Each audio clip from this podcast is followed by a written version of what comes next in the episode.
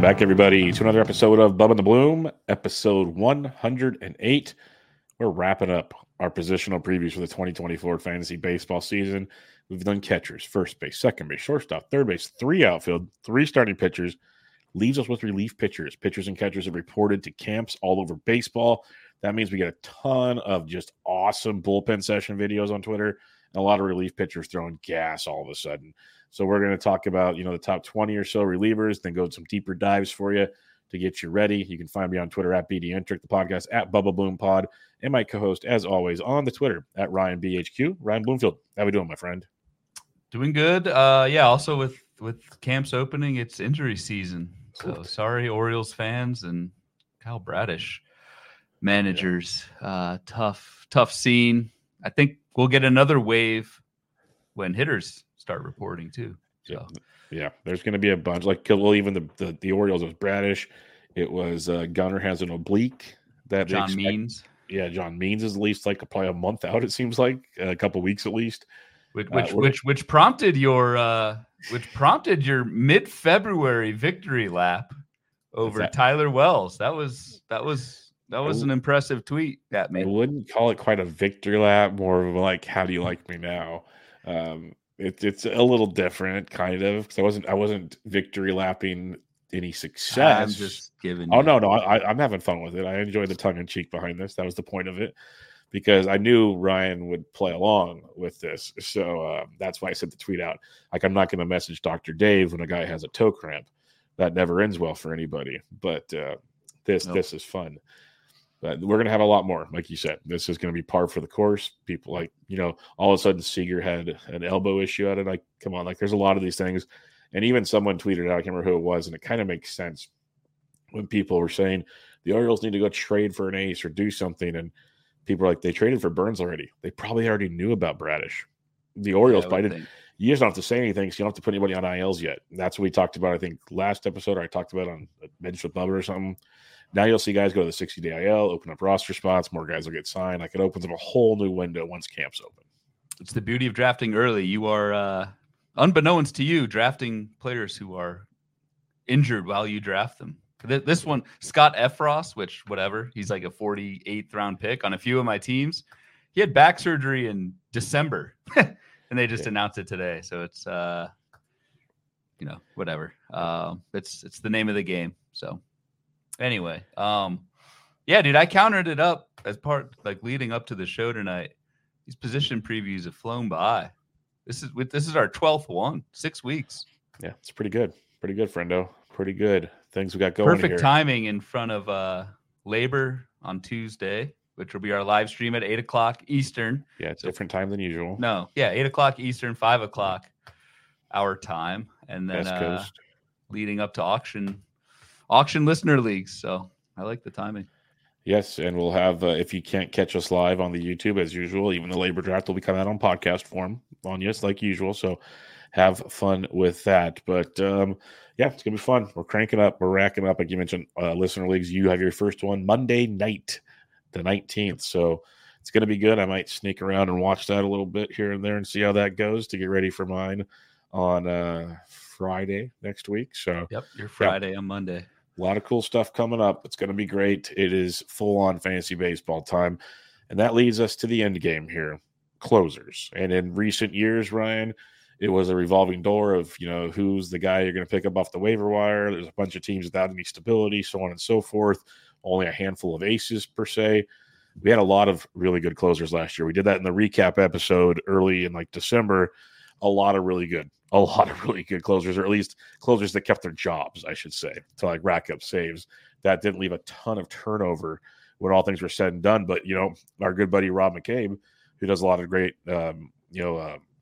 fab reports and everything, said the most important added player to teams and OCs that had winning success was Tanner Scott, a closer. Yep. He's one of the few guys that got the job later in the season and made it happen. So there will be openings in the end in the bullpens, but I don't know. What's your thoughts before we even do this? Do you feel like it's going to be another stable year, or is it just kind of a fluky thing?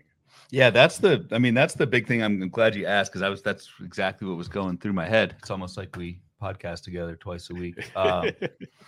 That was the theme of our recap episode back in whatever, November, was like, and anyone who played in Fab Leagues last year and you needed saves, it was just a struggle. There was just very little outside of, like maybe Tanner Scott, Albert Alzale. The question you need to ask yourself is that a one-off or is this the start of a trend? I think just personally, this is just a hunch. I feel like it was a one-off. I feel like there will be more. And maybe it's just some of those years where the best closers just did well and held the role. It has not happened very often in the past. So I would not overreact to the lack of turnover that we saw last year. I feel like that was a little bit more extreme. Again, could be wrong, but that's why there's so many relievers going in this like top 100 is it seems like there are a set number of guys with the job, with the role, and the skills, and outside of that, it was just very hard to do that last year. So I'm willing to bet there'll be a little bit more turnover when we get to like general strategy on Fab Leagues. I think my picks will reflect that. Yeah, and one last thing I want to mention there, because Ryan mentioned top 100 ADP. This is DC ADP where relievers get pushed up because you can't use Fab in the DCs as well. And we've said that in the past, and it kind of stuck a little bit last year. There was still a lot going early in drafts, but you won't see it to this extent. Like some of these guys, especially like in the, outside the top 10 guys, they might fall out of the top 100 ADP.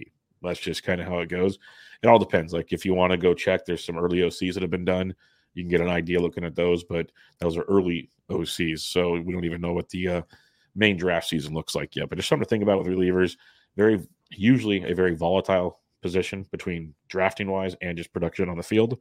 So it's tough to decide, like, do you go all in? And like you said, we'll talk Fab strategy at another time. But that is one of the big determining factors that we talk about. Like, do you take an early pick on a reliever and pass up on, like, another maybe 4-category bat or another ace pitcher potentially? Or do you roll the dice on some guys later in the draft and go, if I have to, I'll play the waiver wire later? That's a fun predicament as well. And it's just one of the hardest – it's the hardest, to me, positions to project. We talk all the time, like we've been. One of the biggest, like polarizing starting pitchers in baseball this draft season, Streak Skubal, because he only pitched 80 innings last year. And it's a tiny sample.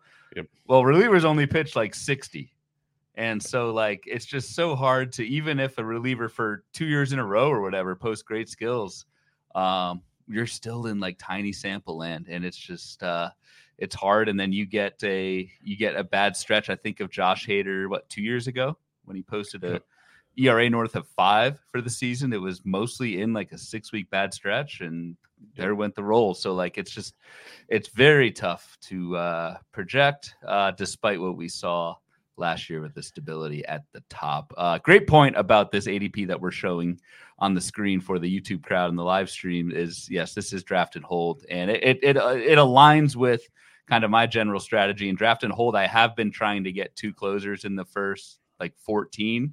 Feel like there's like roughly 14-ish closers that have the role and have the skills, or at least mostly the skills.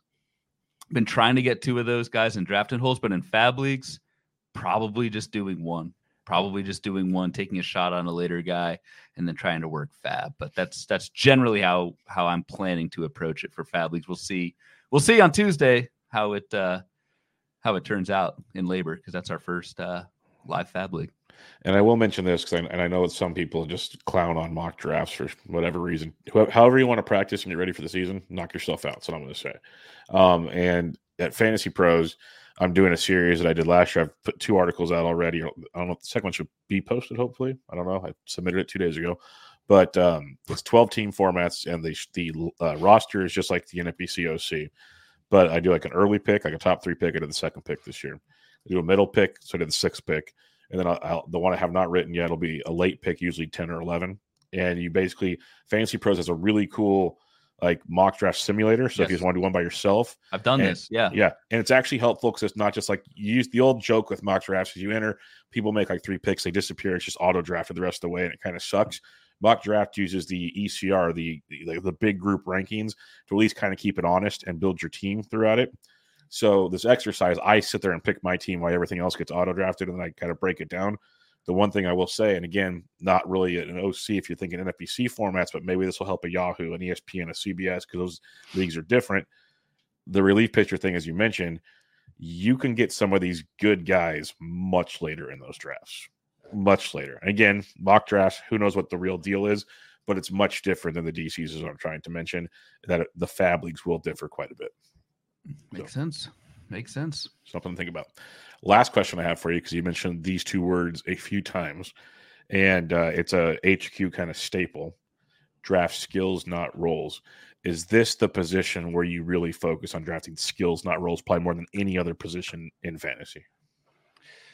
There's exceptions to every rule. Actually, this is the position where I look at the role more than anything else, actually. So just the opposite. I would love to draft a guy with skills.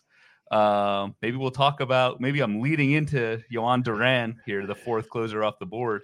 The role is just as important, if not more important than the skills, in my opinion. So, and that's what makes it tougher.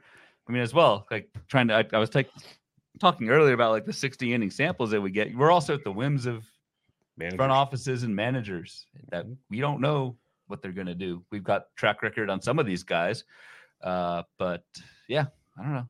Just madness. I we'll get to the players in just a second, but I don't envy the reliever experts, industry folk out there who specialize in this stuff, because this is difficult. And a few of those names, just to kind of give listeners, like if you're looking for good content out there for relievers. It's funny, we were before the show talking, we are both in the live Google sheet, the closer charts that Greg Jewett of Reliever Recon, which is a Patreon site that we both obviously subscribe to. Greg Jewett and team do a fantastic job year round. So if you're interested in that, do that. Like I said, Bubba and I saw our own icons in the same sheet as we were prepping for this show. So that explains a ton. Ryan Roof over at RotoWire, shout out to him. Does a great job. He's been on Bench with Bubba a few times. I know that. Doug Dennis, the OG at Baseball HQ, does fantastic work for us on the site. Mike Carter at Fantrax. I hope I'm not leaving folks out, but there's a lot of great content out there. But check out some of those guys who specialize in this stuff, because it can make you pull your hair out, and so support them. Yeah, the reliever recon that Jewett and company do, easy as $5 I see taken out of my PayPal every month. It's real simple, and very like they send you at least one email a day. It feels like, of a new article or something. There's a lot going on over there to get you ready for the bullpen, which makes my life easier because someone's doing a boatload of work for me in that regard. All right, let's talk pitchers, as you mentioned, and we're not even getting technically probably the best reliever last year because Felix Bautista is out for the season, and that was like a cheat code. If you drafted Felix, people talk about the Acuna cheat code. Felix Bautista was a cheat code last year because he fell in drafts because there was concern about his arm issue, which makes me laugh. Is Bradish's really that bad? No, that's the question. And now you got Felix Bautista, who was a strikeout machine, so on and so forth. So that leaves us with the guy that I was big on last year, worked out very well. I like him this year. Don't have a ton of shares, though, because I do have concerns we will talk about.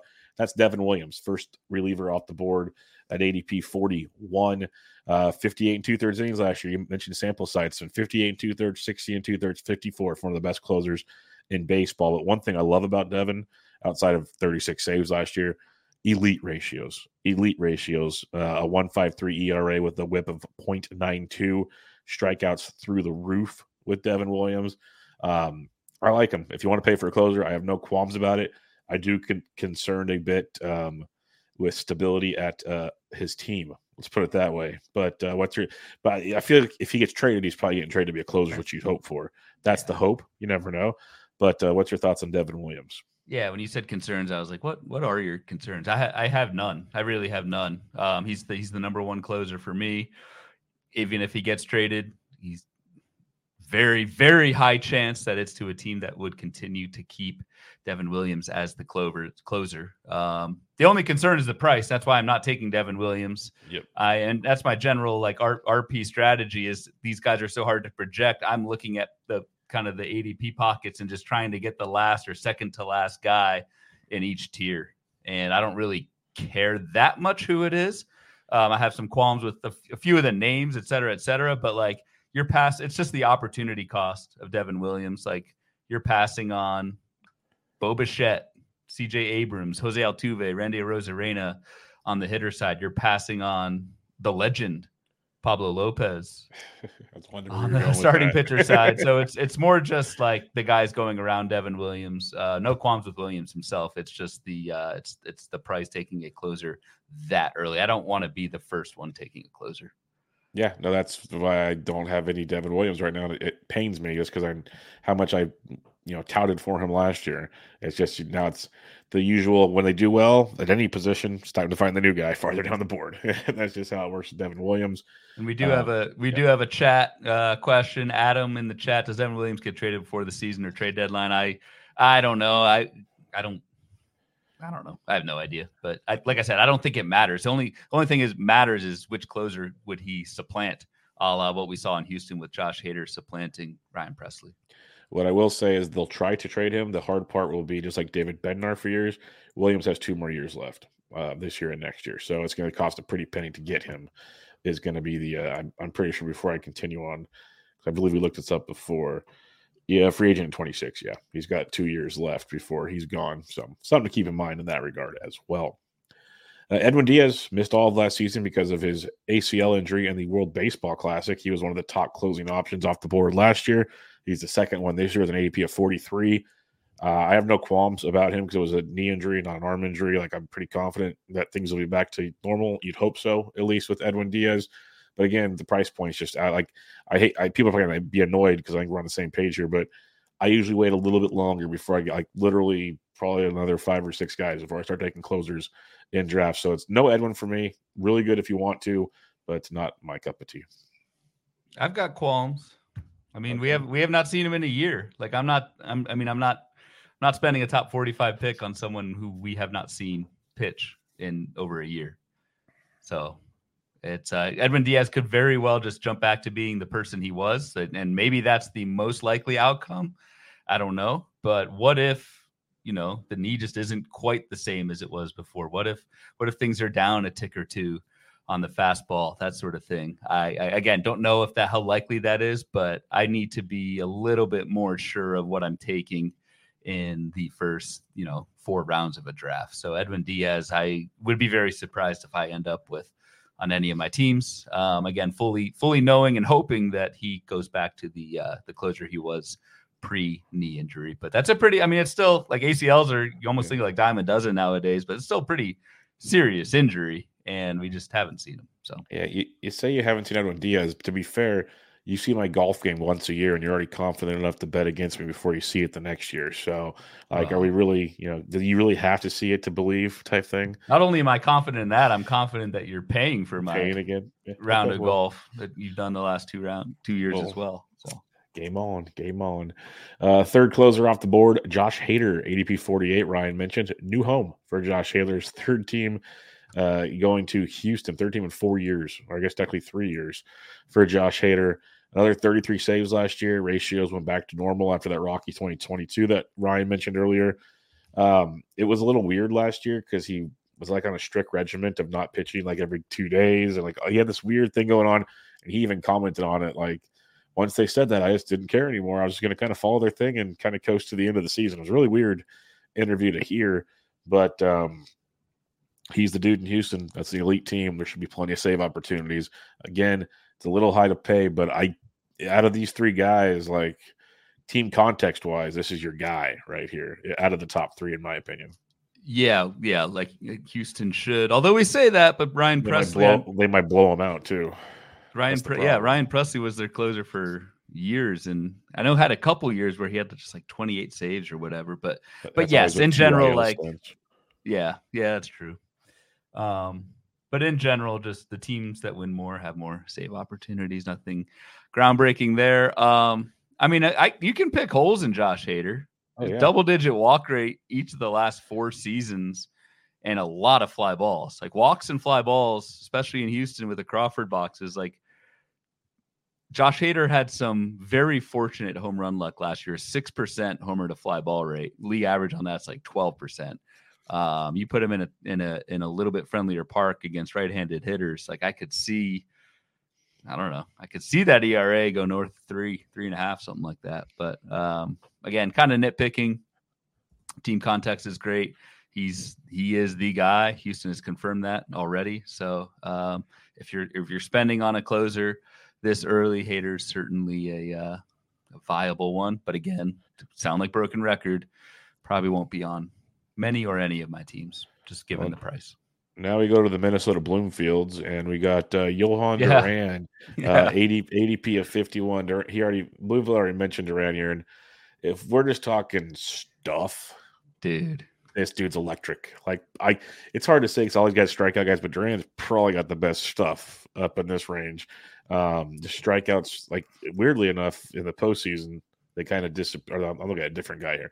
I picked Jhoan Duran. Like you're picking Jhoan Duran's. Yeah. He had 200 strikeouts last year. I was looking at that going, whoa. But, yeah, strikeouts went up last year. Walks did as well. But the thing is, you mentioned walks with Hader. Yes, Haders are high. But one thing I'll mention about a lot of these closers, they all have, like, higher walk rates than we like just because that's the way they throw. They're just like fireballers. You'll see that, but they also strike out a boatload. I was going to say, yeah, if you're striking out, and a lot of these guys are, it's a really good point. If you're striking out 30-40% of the batters – walk rate kind of doesn't matter as much. Yeah. So what do you got, Duran? I'll let you have the floor here. This was like one of your dudes, and for good reasons. Yeah. I mean, I guess he's one of my dudes because I've drafted him once or twice, so I'm at least on board with it. The skills are he's up. He's Devin Williams esque. The only thing is, and so it's draft skills, not roles. Yes, Duran is the primary closer. Yes. That's nothing crazy, but is he the only closer in Minnesota? I think that's the thing that may hold him back. We only had 27 saves last year from Duran. There were 7 relievers in Minnesota that got saves last year for a total of 11. So 11 of Minnesota's saves did not go to Duran, despite how good he was.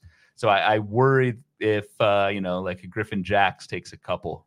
Here and there, if a few other arms in that bullpen take a couple, you want to get 30, 35 saves if you're going to go this early on a closer. And Duran's certainly good enough to get even more than that. I worry that he's not the sole guy in Minnesota. Like, why would that change from last year to this year? If it was that way last year, same manager, same team context. That's the only thing with Duran at the price.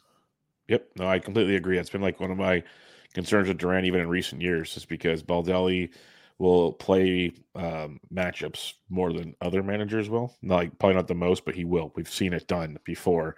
So that's always in the back of your mind, at least, even though, like you said, Duran will get at least 2/3 of them, I'd say, maybe even more like 75% of them. Yep. But there will be a chunk that goes elsewhere. And it's what Griffin Jacks has always been a favorite of mine in DC's last few years. This year goes late. He'll get you a handful of saves. If not great ratios and strikeouts. So someone else to target late in your DCs, but Duran is pretty darn good. Like you said. Oh yeah. Emmanuel Clase. He was one of the top closers off the board last year. And it was kind of a mixed bag for fantasy because he racked up 44 saves to lead baseball. That's back-to-back 42 plus save seasons. Got your 72 innings. But the strikeouts came backwards a little bit. The ratios went up quite a bit compared to what you want from these other relievers we talked about. And that leaves me very concerned with Clase because that velocity drop was not what you want to see from a closer. I think we're worrying too much about Clase. I think he's fine. He gets a lot of, I don't want to say hate, but yeah, man, dude led the league in saves last year. You mentioned that. Back-to-back 40 plus save seasons. He's kind of the anti Jhoan Duran in that, yes, I'll see the skills are not Duran Williams, healthy Diaz level. I'll give you that. But he still had 14% swinging strike last, missed a ton of bats.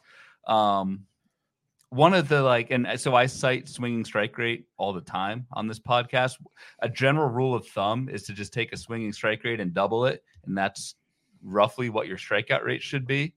For Clase last year, at a 14% swinging strike, just a 21% strikeout rate. I think the strikeouts come back. I think Emmanuel Clase has a longer leash than anybody, maybe outside of Devin Williams. in baseball. Maybe he gets traded, but similar to what I was saying with Williams, is like if he gets traded, he's still the guy. So I'm actually not that worried about Emmanuel Clase. I haven't even mentioned my my go-to ground ball rate, which wasn't like elite in that the 60%, but last year, but it saves you. It absolutely saves you. So 55% last year. So no, this isn't peak Emmanuel Clase. I'll give you that, but like he's still pretty good.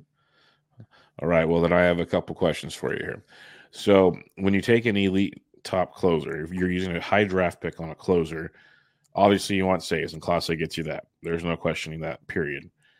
But you also get usually elite ratios and a lot of strikeouts with these top guys. Are you willing to trade saves for potentially three other categories? Yeah. I mean, you're mostly drafting them for saves. Okay. And Clase, I will remind you, Bubba, Clase, two of the last three seasons has an ERA under 1.5, and a sub-1 whip. Those are elite ratios. Like, who's to say he doesn't just come back to being that guy? He's 20. This is age 26 season. He's not old.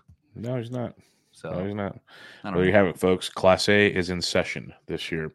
Camilo Doval. Not bad. Camilo Doval, the San Francisco Giants. And I think my own Giant skepticism kind of got me in the way last year with Doval, because I always admitted stuff's ridiculous but wild, which he kind of it improved last year, but it was still had its moments of Doval. I was more concerned about that dum-dum in the managerial seat, which is gone now. And he actually stayed out of the way last year. Like, he let Doval do his thing, which is great to say. So I think that's where my own bias got in the way. Doval, 39 saves. He was a Giants all-star, by the way. Doesn't say much. Sub-3 ERA. The whip was 114, which improved from 124. Like I mentioned, because walk rate dropped to 9.3. Yes, dropped. And the strikeout rate went up to 31%. He's filthy. He's absolutely ridiculous. Super young. I will just say the Giants aren't going to be a great baseball team. If they do it again, it's going to be smoke and mirrors and annoy the crap out of me, because it'll be just good enough to think we're in it and not deal anybody. And second of all, there's just still a lot of volatility with Doval's stuff that he could be elite again, but he could also be one of those guys that takes a step back, and he would not be surprised. That's my 2 cents on it. Ryan's probably got better information on this, but what are your thoughts on Doval? I mean, you're the Giants guy, so I trust you over what I say. That said, Doval's my target. I like him more than Class A. I like him more than Duran. I like him more than Hader. I'd probably take him over Diaz, and he's going after all of those guys. Like, yes, the Giants, maybe they're not going to be great again, but were they really that great last year? He had 39 saves. Yeah, that's the thing, is they just barely win games, so he has a million save opportunities. There was a 4.25 ERA in the second half last year. Uh-huh. But I'm not that worried about a second half fade. The walk rate was fine. The whiffs were the same as the first half. I think Camilo Doval is, again, when I mention like taking the last guy or two in a tier, I feel like Doval is that second to last guy in this top tier of relievers, with the next one being the last guy. Yeah, and I won't say don't draft Doval. Like, I like him a lot. If you just realize the volatility he can bring to the table, and that 4.25 ERA in the second half, I watched a lot of those games, kind of when we recorded podcasts, and that defense did not do him favors on a lot of those saves. Like, there was games where there should have been unearned runs that they didn't give him. Like, that it was ugly, ugly defensively late. And he somewhere Alex Cobb is moaning, and Logan Webb is too. It was rough to watch some of those late innings with him. He get ground balls and long stories. All right, now this is a guy I like quite a bit, Raisel Iglesias, ADP of 58. Reason I like him quite a bit, not just the team context, when you have like the team that's going to win close to 100 runs, 100 games again. But what I love about Iglesias, and it's something that you guys should understand about me from other preview shows, consistency. Yep. Raisel Iglesias is one of the most consistent guys in baseball. If you go back to 17, he had 28 saves. In 18, he had 30 saves, 34 in 2019. We'll skip 2020. 2021, 34. 17 and 2022, because he was leading the Angels in saves before he got traded to sit behind Kenley Jansen, and he was still a great reliever in the back end of that Braves bullpen. Then last year when Jansen was gone, he retook it. 33 saves yet again. ERA is below 3 for the last 4 seasons. If you take 2019 out of it, for the last like 7 of 8 seasons, an ERA below 3. Strikeouts, he sits in a close to a 30% K rate year in and year out. So his whips are usually pretty low. It's just the same thing year after year. I love Iglesias. If I'm going to pay for a guy that I think has upper end talent and he just kind of hangs out, big fan of Raisel Iglesias. Agreed. No, you covered it. You covered it well. The only, if I had to have like one nit to pick with Iglesias, he did have a shoulder thing last year early. Yep. Skills were still great last year. He's going to be 34. I think for those two reasons, I'll go Doval over Iglesias. But again, from like a draft strategy or even an auction strategy, like this Iglesias and Doval, as I flip my head to auction mode for on my Monday auction, their average auction value in the NFPC is $18, and the guys above them $19, and then the top three guys are over $20. Like, give me the $3 savings on Doval or Iglesias. And on the draft side of that, maybe it's, you know, if you're picking on the 3-4 turn or whatever the math is, 4-5 turn, maybe you get someone else at 4 and then take whoever's left of Doval, Iglesias at 5. So yeah, fully on board with Iglesias. I really like him this year.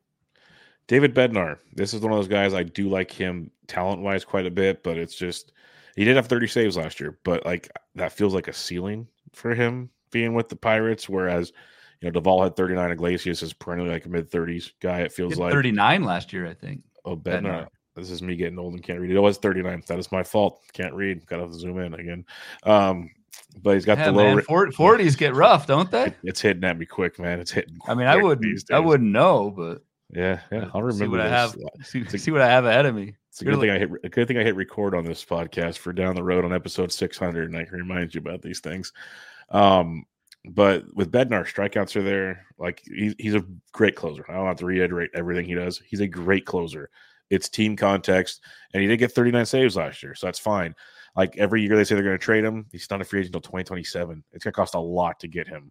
So like he might still be a Pirate all season. So he's a guy that if he's kind of like a safety net, he's not going to be flashy, but has a great floor.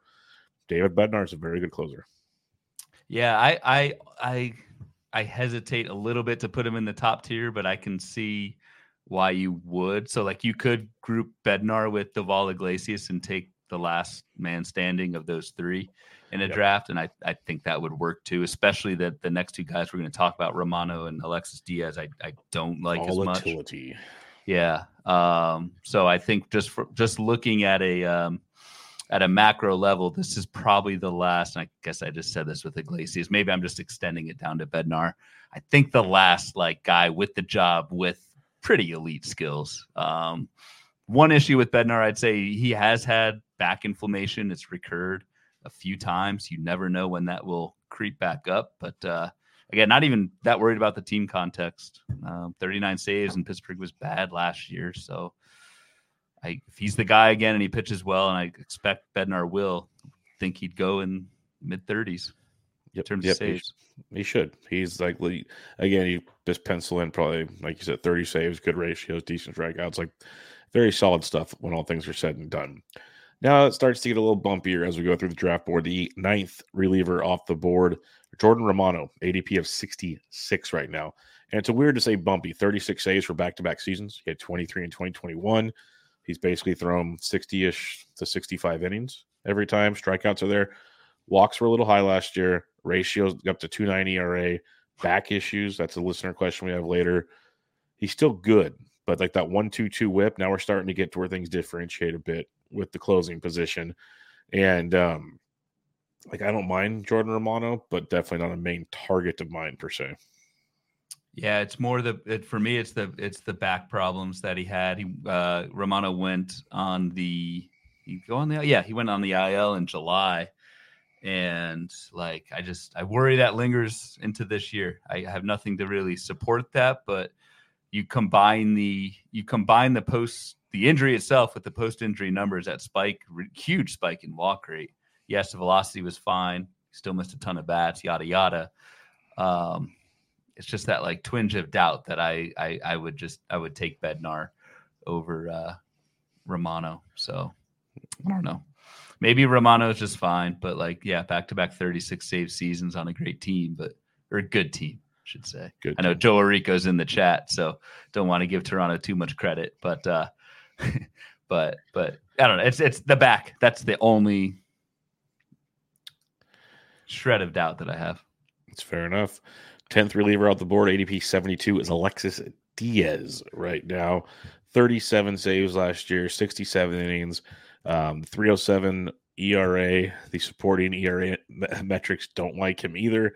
The walk rate above 12.5 yet again. It was a very, very good season for Alexis Diaz, but there are a lot of up and down options when it comes to Alexis Diaz's skill set. We both got it wrong with him last year. We were both way off on him, but it's another one of those I'll probably sit back and watch again this season. Same. We were wrong, but like the usage pattern totally changed in Cincinnati for whatever reason. That's pretty rare. Yeah, it's again the way that Diaz finished the season. Like he was it wasn't really up and down. It was just a steady down from a pretty high peak in the first half. I'll give you that. But I guess, I don't know, he threw 37 innings in the first half, which is a lot for a reliever. So maybe he was just overworked and an off season of rest just kind of fixes things. But that's a lot of maybes and ifs in that last sentence. Don't love the park. The fly ball rate for Diaz did improve quite a bit last year, but 22 at a 55% fly ball rate with some walk issues. That's not a recipe for success in Great American Small Park. So I am not, he's the first Alexis Diaz is the first double red on the projection board that we've got on here with a 3.86 ERA, 1.29 whip. And I think that's, trying to project the actual ratio is good luck, but I think that's an indication of some slipping skills and some injury risk with Diaz. So probably not grabbing him unless he's late. I like Paul Sewald more going almost a full round later. So basically, I think it's safe to say between Ryan and myself, and correct me if I'm wrong, we want to walk away with at least one of these top eight. I think, yeah, so we just covered the top 10. It's a good place to kind of, check. We just covered the top 10, and we really like, well, not to speak for you, but we like Doval, Iglesias, Bednar, at least I do, which is 6, 7, 8 off the board. And so, yes, if I'm going to go early closer, I'm going to take one of those guys in roughly the late third, early fourth, probably in fab leagues. It's fourth round and 15 teamers, fifth round and 12 teamers like that. That feels about right. Yep, for sure. All right. ADP, the 11th off the board here. ADP 83 is Paul Sewald. Spent time with Seattle and Arizona. People remember the kind of rough finish to the year in the World Series, but all in all, Sewald had a pretty darn good season. 34 saves and 60 innings pitched, 3.12 ERA, but perennially plus 20% K to walk guy, which is great. Whip was up to 1.15. It's a little higher than normal. D-backs will still be a pretty darn good team, I think, and I have no qualms about him being a pretty good closer that you don't have to pay a premium for. So if you're kind of like, I think there's a lot more safety in Paul Sewald than, let's say, Alexis Diaz and even maybe Jordan Romano. Love Paul Sewald where he's going. Like him more than Diaz, like him more than Romano at an ADP that's a lot cheaper. 60-plus innings in each of the last three seasons, 70 innings in 2019. So you take out the COVID year. Like, there are not many relievers with the track record that Paul Sewald has shown over the last 4 years. And for all the other reasons that you just stated, Bubba, I don't know why Paul Sewald is going this far down. I think he belongs in that, like, 1B tier of closers to me. Yep. Is the player that took his job when he left in Seattle's Andres Munoz, ADP of 87, and he's always had good stuff. That's never been a question. He had 13 saves last year, missed part of the season due to injuries, but another sub-3 ERA. Strikeout stuff was still very good. A lot more walks this past year. Maybe that was part of the injury-related situation. Who knows?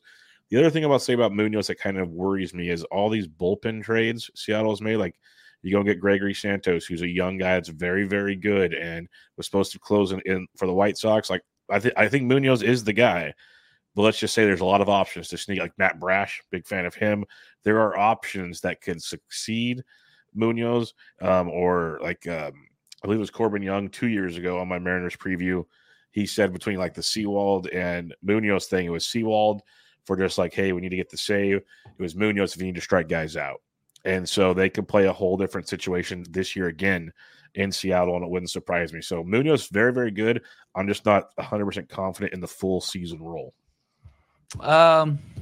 I mean, we saw with Sewald last year, he got traded and closed and was fine. So I think if that happens with Munoz, who will certainly start out the season as the closer in Seattle, if he gets traded, I know I've said this a couple of times, but like there's maybe 10 teams, 1/3 chance that he gets traded to a team and he's not the closer. But I'm not that worried about it. I think we're overthinking these midseason trades. Like, I'm not even thinking trade. I'm saying a full season. I'm still worried about other guys mixing and matching. Like, there. Of just like losing the role? Not losing it, but not getting the 30 saves. He's more like a 20 save guy because other guys will take pieces away from him. Yeah, maybe. The Mariners, they haven't mixed and matched that much.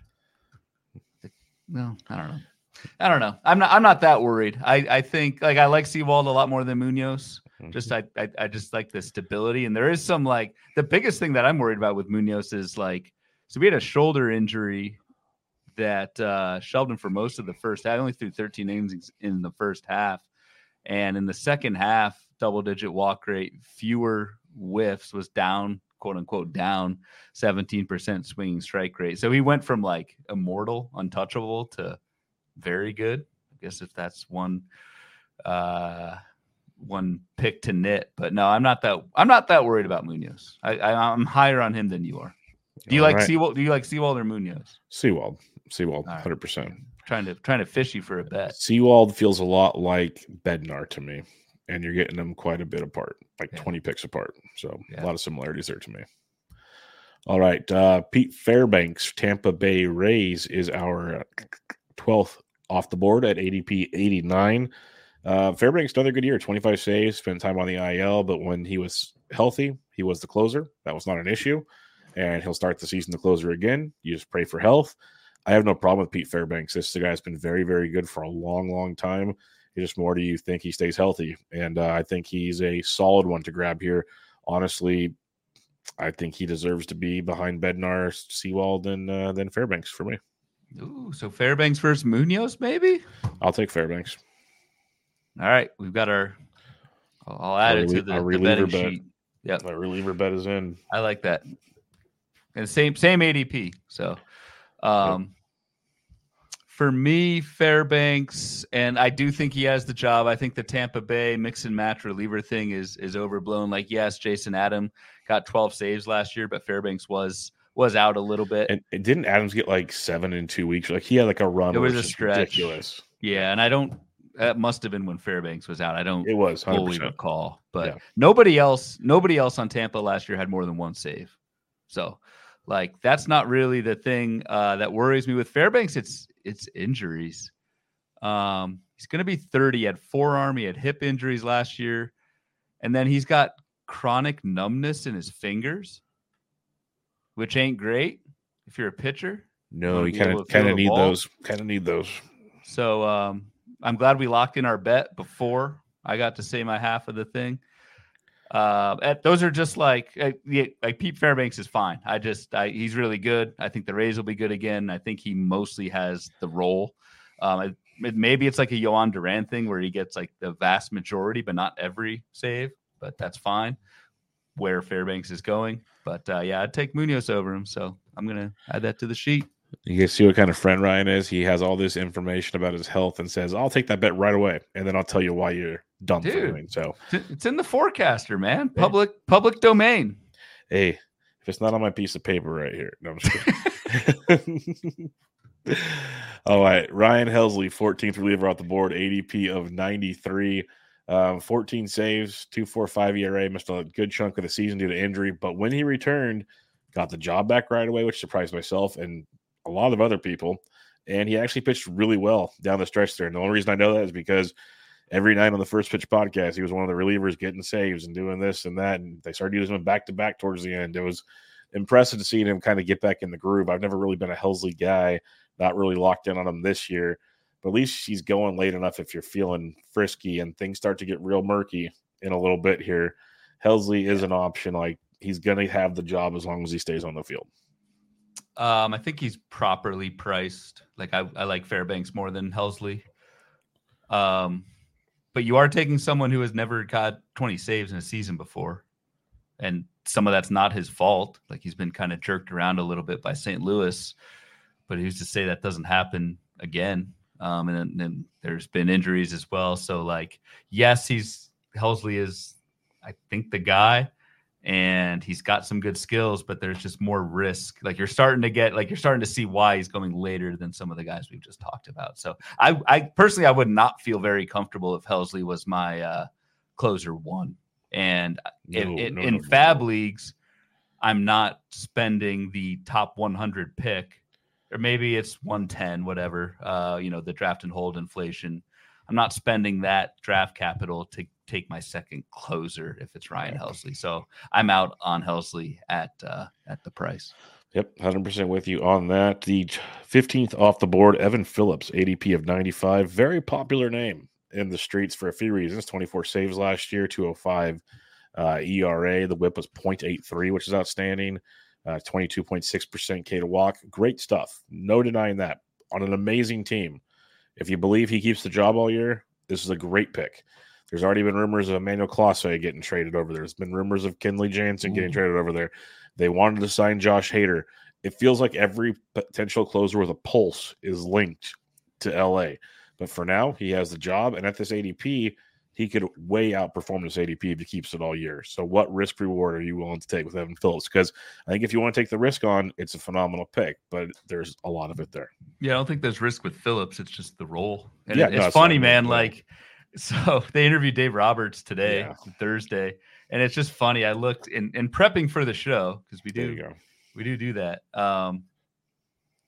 Two different sites have two different headlines for Dave Roberts. One says, or for Dave Roberts, for Evan Phillips. One says Phillips will get the quote-unquote brunt of the save opportunities this season. Another site says, Dave Roberts doesn't name Evan Phillips Dodgers closer for 2024 season. So it's like, what the hell do we do with that? Here's the actual quote from Roberts. I definitely don't think it's going to be like it was last year. I don't know what that means. I think with Evan, what he did in that role, he did a very nice job. I wouldn't say closer by committee. It's a good conversation. I don't think we need to have it right now. I do see Evan doing the brunt of closing of the games, but I believe it's still prudent to keep that door open where if there's opportunities in the eighth where I think blah, blah, blah, blah, blah, blah, blah, end quote, we don't know what the role is going to be.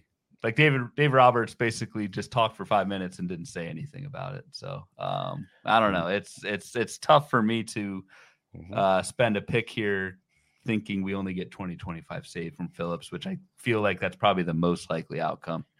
And it could be less if, like you said, they if LA trades for a closer. So yep. And to be fair, 24 to 25 saves might work with the rest of the board we're going with here. So that's a good point. That is where things. That's why Evan is at a really interesting price point, to say the least. All right, let's kind of do some quick shooters here as we finish the top 15. Let's try to get through a handful of these and go. So your pocket 16 through 20, you have Tanner Scott, who I mentioned earlier is the best fab pickup on winning teams. You got Craig Kimbrell. So it's starting at ADP 100 for Scott. You got Kimbrell, Clay Holmes, Kenley Jansen, and then Adbert Ausley. It's ADP 100 through 122. Is there anybody that's interesting to you here from a draft perspective?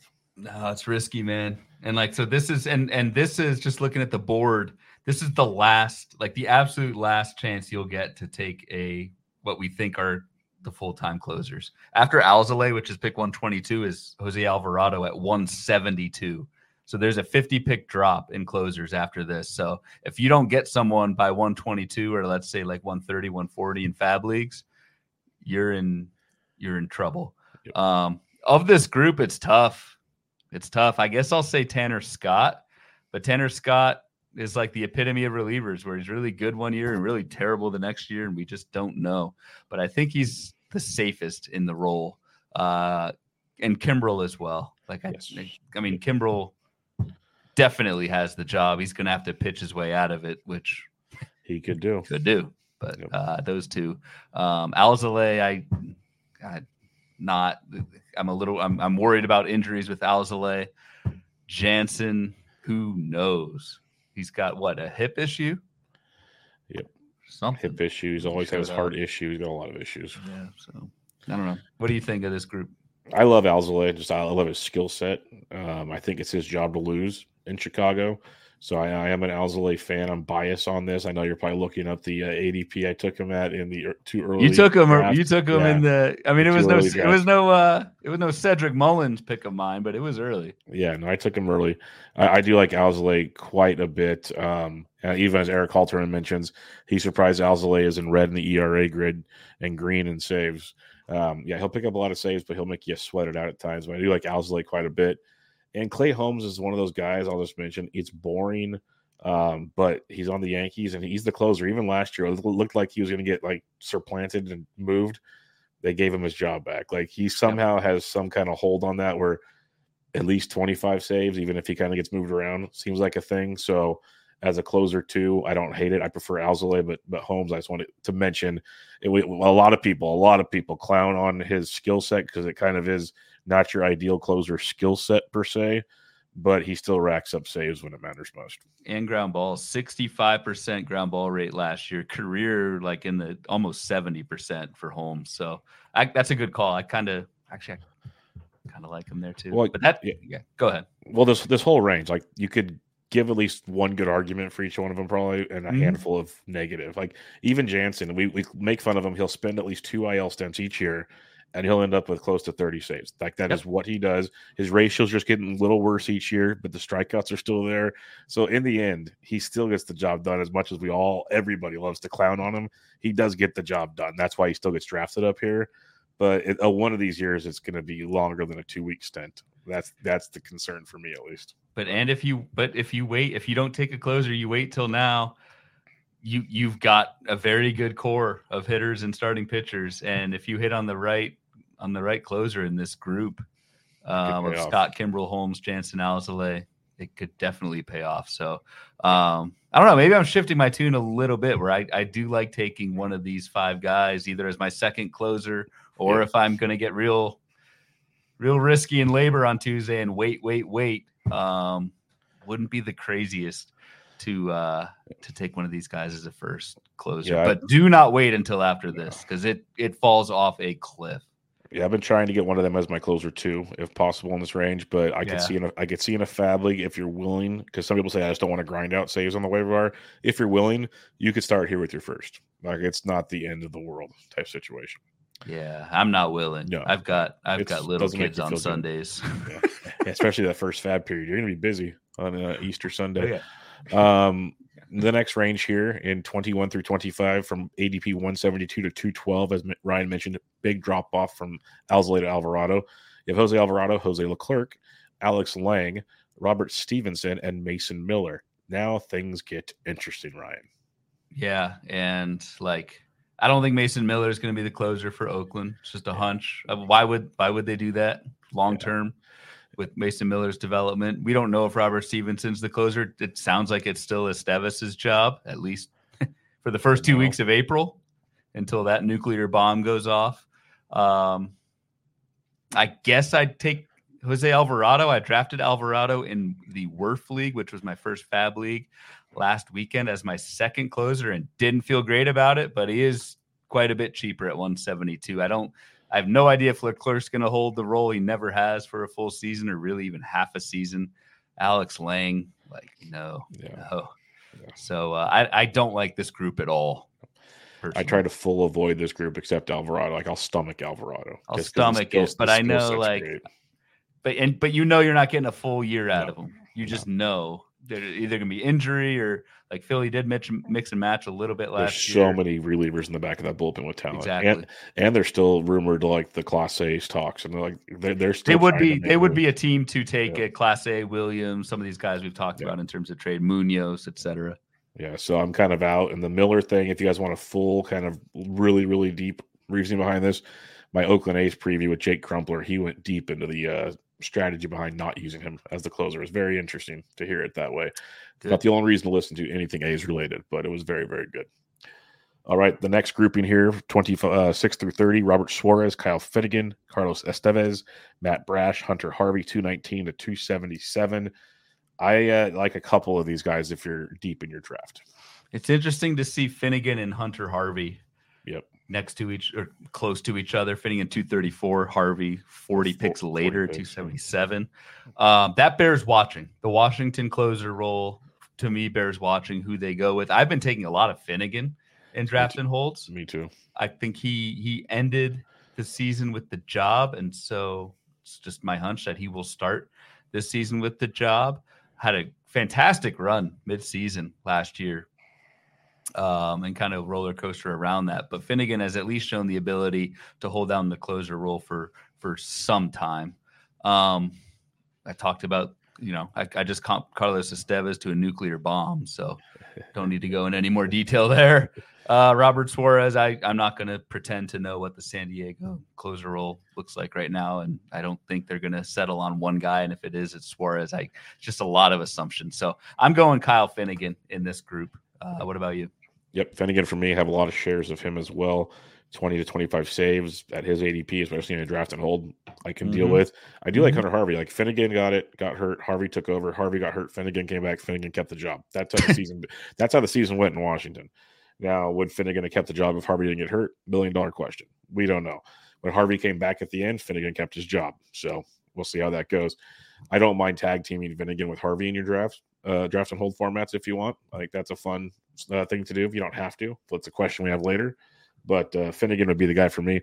I love Matt Brash. That love kind of went a little smaller once Santos got there. That concerned me a bit. But I think Brash is extremely talented. I just don't know if the saves will be there this year. I think, and especially in fab leagues, I think it's a tough, you draft him and then hold on to him. Yeah, you can't. It's more a draft and hold play. 100%. All right, we'll breeze through a couple more here as we go deeper into the projections. ADP 31 through 35. As Ryan pulls the board up, I will tell you who they are. It's ADP 291 through 323 on your draft boards. Ryan Presley, another San Diego guy. Yuki Matsui. Jason Adam, who we talked about earlier with Tampa Bay. David Robertson, who is the reason why it makes Leclerc even harder to draft now. And Yiner Cano of Baltimore behind Craig Kimbrell. Anything of interest for you here? Not really. I mean, it's still a point in the draft where you're trying to get saves. Maybe David Robertson. Yeah, I'd take a chance on David Robertson in a fab league just in case he wins the job. If you're drafting now, because if he wins it, it's going to go a lot earlier. Agreed. There's no reason to take Cano. He's not the guy. There's no reason to take Jason Adam.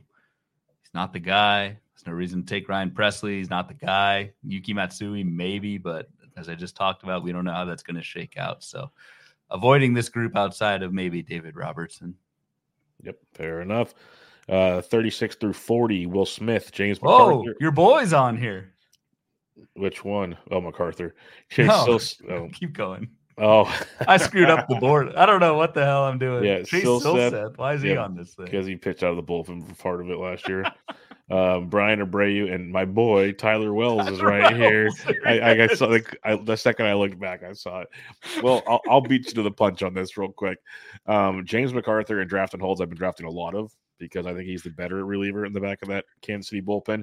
He's another guy in the David Robertson ilk that if you're in a fab league and you're drafting now before things get settled in Kansas City, McCarthy could be a guy to take a chance on. If it doesn't work out, easy drop late in your drafts. Tyler Wells going to be a phenomenal fourth or fifth starter for the Baltimore Orioles. Talked about him a lot in the last preview. No need to talk about him now. Ryan's just jealous he wasn't on the same train as me. That's why he's making fun of me now. So that's why that's where that came from. No, I'm just disappointed, man. This in myself. Look at this board. Look at all these guys projected for 0-1 saves. Like, what did I do to? Like, why is Silseth another Hall's on this board? It's another example of why you might need to take guys early. That's the problem. As much as we want to fade a big chunk of that range, it's why you got to take some of them. Aaron Ashby's on this board. I screwed something up. Or, yeah, like you said, it's the state of the, it's the state of the position. Pool. I don't know.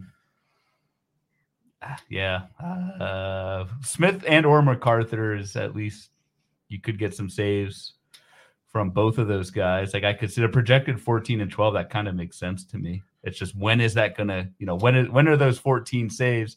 Because you think about it, I mean, a full season fantasy baseball is what, 26, 27 weeks? Mm-hmm. You get 14 saves. That's not even one a week. It's like one every other week, and try to time that. Yep. That's why DCs. Yeah. That's where it's big. Next range here, 41 through 45, DL Hall. Starting pitcher, DL Hall. Yeah, Garrett Whitlock, long reliever. Aroldis Chapman, back up to Bednar. Justin Lawrence, closer in Colorado. And Ryan Kirkering, who people love in Philly. But again, you still have Jose Alvarado there. So anybody here?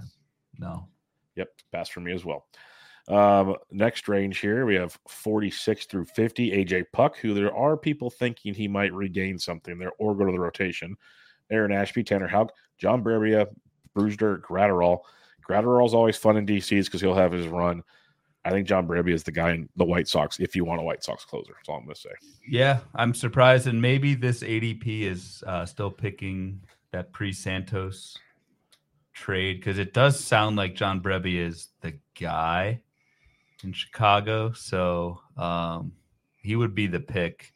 Really, out of anyone in this group, but even the Chapman, Justin Lawrence, Brian Abreu, like at least with Brebbia, you might get a good stretch of saves to start the season and then go from there. Like I would not expect Brebbia to dominate or hold the role all year, but at least I think you're starting with somebody in the role. And if you can get that around pick, like again, this ADP says 415, but say it's 300, 350. I just looked at all. There's been 11 February drafts. He's gone as high as 228. Okay, that still has an ADP of 384, so it's closer to this, but he's gone as high as 228. All right. I'd take a shot around 300. Yep, I think it's fair. Very fair. And then we'll split through these ones, 51 through 55. You have Jeff Hoffman, Nick Martinez, Kevin Ginkle, Hector Neris, AJ Minter. A lot of spec picks here for DCs. Yeah, just specs. I mean, I'll round out the last group because there's some guys at least worth targeting. Ronaldo Lopez, Gregory Santos, Chris Martin, Scott Barlow, and Matt Strom. Just a strategy thing in Fab Leagues. You'll see me do this at the end of the labor draft. Like I will probably draft Chris Martin or Scott Barlow just in case Jansen gets traded or, you know, just injuries happen. And if that doesn't happen by the time the first Fab period runs, I drop him and move on. So for leagues that draft early for Fab Leagues, I think it makes sense to spend a last round pick or whatever on someone who's the clear setup man. I would say Kevin Ginkle. If something happened to Sewald for sure. Hurt. I think he's hurt. I think he was one of the ones that came reported today, and they said that's good to know. They said there's something going on with him. As I Google Ginkle, which is risky. I'm doing the battling elbow soreness. So, yep, said Keith dealing with some elbow right soreness. Image showed everything is fine, but Ginkle will be slow played a bit this spring. Which, yeah, so we don't really know, but I think taking a shot in your last round on someone who's the clear plan B, especially like Chris Martin, because there is you know, maybe Jansen. It's two things with Jansen: it's getting hurt or traded. One of those two things happen. Chris Martin might be your guy in Boston going in like your last round of draft. So that's someone who I would target. Very, very good point. All right, let's do some listener questions for everybody in this one. In the chat here, we had Adam Reckamp said, is there a guy out there that is a current starter that could be a team's closer by the end of the year? God, that's a really good question. Yeah, I don't know. Off the top of my head. Yeah, off the top of my head, I can't think of one either. That would require some, like you're talking like Mason Miller type stuff, but that's not in the same season. Maybe Garrett Whitlock, if he starts in the rotation, could end as the closer. Whitlock, I've always thought he should be a back end of the guy. That'd make a ton of sense there. But yeah, it's not a ton because, yeah, just gonna say there's not a lot that stand out to me. Yeah. So good question, though. Something to monitor because you get, especially in those leagues where you can get SPARPs, basically starting pitcher with relief pitcher value or vice versa. That's always good. SPARPs? I always call them SPARPs, SPARPs. Yeah, because it's starting pitchers as relief pitchers and stuff like that. I like it. All right. Kind of a double-ended question here. Steve Brunn asked, does Jordan Romano get a pass for the second half because of the back injury and then calling my shot came in? Or does the back injury make him an even scarier pick because it might just flare up again? Yeah, that's where I lean is, yes, you can give him a pass. I'd give him a pass, but yes, be concerned. But you can't just assume every February, March, at all previous injuries, and it's a clean slate. That's the reason I'm worried about Romano, especially at the price. Calling my shot at another question here, though. Once the guys who have both skills and a fairly secure job are gone, do you prefer to draft skills or roll at closers? Even though the ADPs are very far apart, this is a philosophical Justin Lawrence versus Robert Stevenson question. Cool. Also, is anyone worth drafting in the San Diego bullpen? So do the skills versus roll thing after your main guys. Yeah, these two-parters are tough for me. I generally lean the roll. However, the example that Calling My Shot has brought up is an extreme one, in that, like, I wouldn't touch Justin Lawrence, the 6 foot pole. No. But in general, like, especially later, you're drafting these guys to try and get some saves, and if it blows up, you cut them and move on. Like, if Carlos Estevez is named the closer for the Angels, he's draftable. Like, I don't know. Whereas Robert Stevenson, maybe he doesn't start the season with the job. He gets great ratios, but what's that actually doing for you? Not much. So makes it tough. I lean rollover skills late. Yeah, in the reliever department, it makes sense. Anyone worth drafting in San Diego? I have no idea. I honestly would pick Robert Suarez, I guess, but they got two closers that from Japan and Korea. Like, they're legit closers. So I wouldn't be shocked if any of them had a share at some point in time. Agreed. And I think it was Matsui's a lefty. I could be wrong, but one of the dominating lefty to go with it, so they could play splits. Like, there's a lot of pains in that one. Our buddy John Wilder says, do you handcuff one of your closers in a draft and hold? Like I mentioned, the Harvey Finnegan thing. I don't do it on purpose. I'm not opposed to it. I don't usually, like, because we talked also about drafting upper end closers, so I'm not handcuffing an upper end closer. I mentioned Finnegan and Harvey because they're not upper end closers. Like, if you were to draft two or three of the San Diego guys, okay, knock yourself out. Knowing when to use them is the fun part. You can't drop them when one guy gets the job. But there's not a ton of teams where I'm all in on. Like, I could see getting Jason Adam late with the Fairbanks deal, because those are kind of the dudes that'll have the gig. But it's tricky. It's tricky. For me, it's the price of the handcuff. Yeah, that dictates that. I don't want to spend like a top 250 pick. I mean, those picks are very valuable in draft and holds. Definitely, you're going to need those spots. But I do actually use it as like a tiebreaker in draft and holds, to where, like, if I'm between two guys and there's a clear, like, I'll go back to the Kevin Ginkle example, even though he's hurt. Like, I like taking Sewald and then taking Kevin Ginkle, wherever he's going, very late in drafts, as the handcuff, because A, he's good, and I think B, if Sewald were to get hurt, get traded, whatever, I do think there's a clear path there. So and Chris Martin, I mentioned earlier as well, in Boston. So I do like the idea in draft and holds. It's something I've done a lot, and will continue to do. But it is hard to predict. Very hard to predict. Like, a lot of times it just doesn't work out that way. Sometimes, like, Chris Martin could also get traded. That happened the year, I forget, with Washington. It was that Kyle Finnegan Lear. Yeah, they traded like their top two. Doolittle and someone else. Like, it was bang, bang. So, anything's possible. I like the idea, though. Yeah, so do I. Especially because, like, my last 10 rounds, if I'm taking pitchers, majority of the time it's a reliever anyways. Yeah. So let's go with some upside here and see where it goes. Yep. Danny Doinks. In a 10-team league, would you attack closers early or wait till late? Bobito and Bloomy, thank you for your service. It's our boy. In a 10-team league, I'd still grab one of those top 10. Like, I'd still go Doval, Iglesias, Bednar, and then wait on your second one until the end. Yes, 100%. I still think there's enough of a differentiator between that top tier of closers and the group going after the Munoz, Fairbanks, Helsley, Phillips. I think there's enough difference between those two groups that I do think it is worth spending. Again, in my opinion, don't want to go the top of the top, the creme de la creme, but take your 8th or 9th out of 10 teams, and I think you're golden. Yeah, in theory, you got 20 closers getting taken in that league. We talked, there's 20 guys we could see justifiably taking.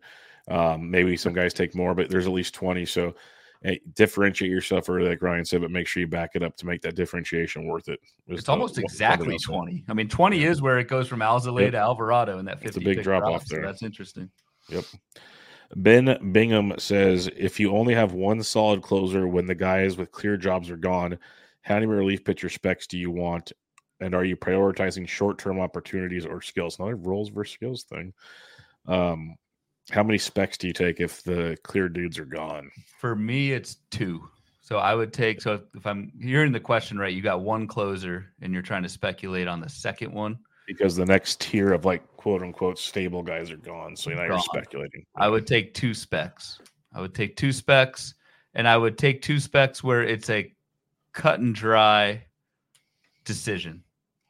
They're either the closer or they're not. Like, for example, I would spec on Finnegan or Harvey. I feel like that's going to be one or the other, as opposed to one of the San Diego guys where it seems like, at least at this point, it could be a committee. You want that clear decision, so when you get it to your first fab run, if it doesn't work out, you drop and you try and get that closer on the fab. What I don't want to do is take someone in the committee, like a Will Smith, MacArthur, and try and time it. It's just very hard. So I take 2 specs. I don't want to have like 4 relievers on my roster. It's just a lot of room when you need reserve bats. And I talk about stashing from my bench for starting pitchers. You only have so many roster slots. So I'd say a max of 3 total relievers.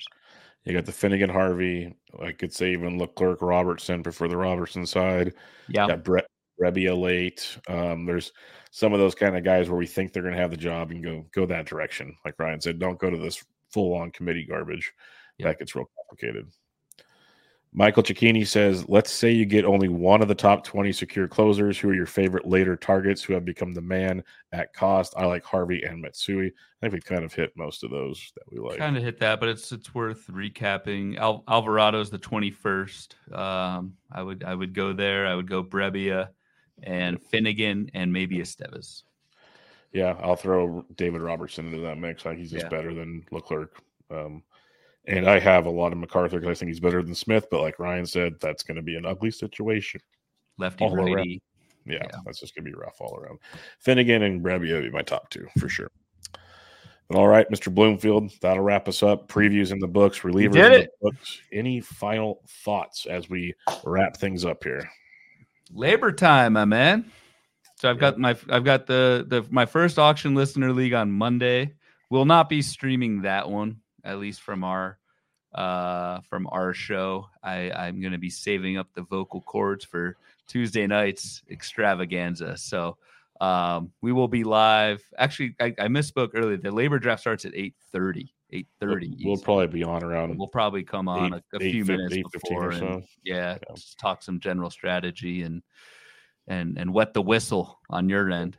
But I can't wait for that stream. And we encourage as much YouTube chatter on that one as possible. It's my favorite show of the year outside of the FPAS live show. Yep. Soon to be his favorite episode is going to be the Tout Wars battle. That's going to be the soon to be. We have not entered the ring together yet, but come to the chat in the YouTube or even Twitter allows it now. X allows it. Because you'll keep me company, because I'll keep us going. Because I am nice enough, even though I will jab Ryan relentlessly on certain things. When I notice he's trying to grind and figure things out, that's where you guys come into play. Because then we can go back and forth and talk about stuff while he's actually trying to repeat as the champion. Because he hasn't said that a whole lot on the show of late. He's the defending champion in that league, and there's some and we know there are some moles in that league that listen to the live feed and take picks away too. So I was going to say the champ is here. And I'm an open book in these labor drafts. Mentioned this last show, but like I will name player names that haven't been taken. I just feel like it helps me to talk through it while I'm drafting, but I think it's also better material. And that's what labor is about, is providing content for readers is when it started, but now listeners and watchers. Yep, it'll be a lot of fun, and so join us on Tuesday evening, like Ryan said, around 8. We'll be going live around 8:15, 8:20-ish Eastern time, so come join us there. But other than that, thanks for joining us for our preview shows. We'll be back with labor and then pockets of ADP like we've been pumping up, and we'll get you guys rocking and rolling into the 2024 season as usual. Make sure you check out Ryan on Twitter at RyanBHQ, the podcast at Bubba Bloom Pod. I am at BDentric, and this was Bubba and the Bloom, episode 108. Catch you all next time.